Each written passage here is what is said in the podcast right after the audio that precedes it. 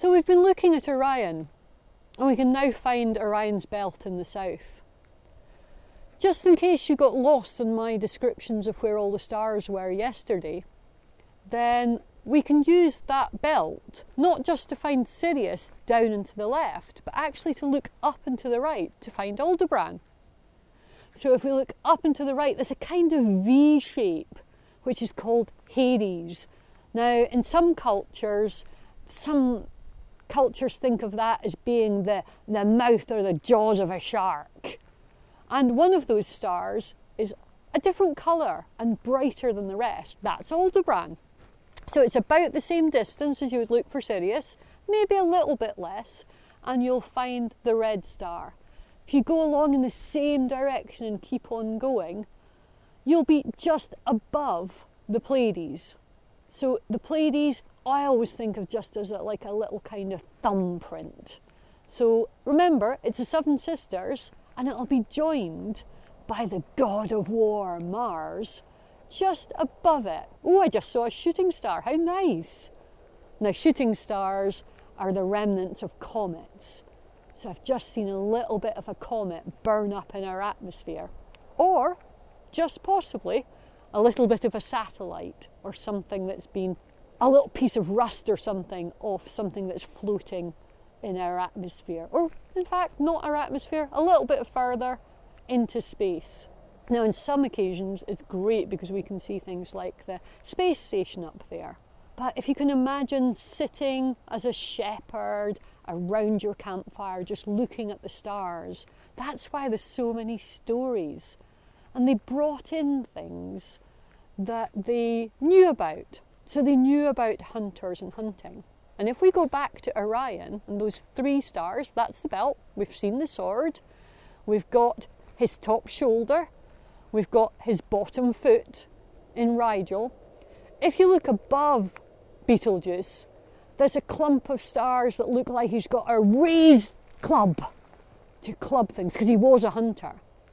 And if you look in front of him towards Taurus, what you'll see is you'll see a kind of curve. And some people think of that as a bow. I like to think of it as a bow. Some people think of it as the pelt of a lion that he's killed. And we have Leo, which is off to the left of where Orion is. At the moment, it looks like a kind of backwards question mark.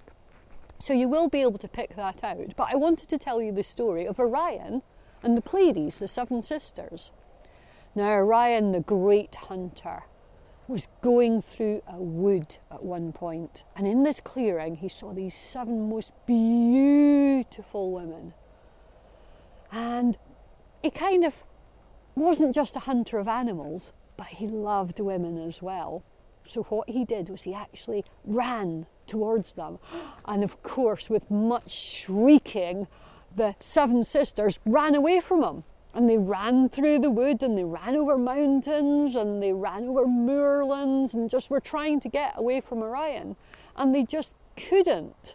So one of the gods took pity on them and scooped them up and actually put them up into the stars to keep them away from Orion. Now, there's actually, if you look really closely, their parents are up there as well. As I said, there's more than seven stars there. But that's not the end of the stories, because a goddess got, the earth goddess, got really upset with Orion, because Orion was basically killing lots of stuff. And so she made a huge scorpion, and the scorpion was there to tempt Orion. So Orion went, Oh, yeah, I'm a great hunter. I'm going to hunt the great scorpion too. And he did hunt it, but unfortunately, he got stung by its tail. And Scorpio is one of our constellations representing the scorpion, which is never in the same sky as Orion. When Orion sets, then Scorpio rises, so they're never seen together. But Orion is still there chasing the Seven Sisters. They didn't get much respite. There are some great stories. I hope you're going to make up some stories as well. Don't just use the constellations as they are. Make some patterns out of the stars that you can see. Make them into something. It could be the initials of your name. It could be a Christmas tree.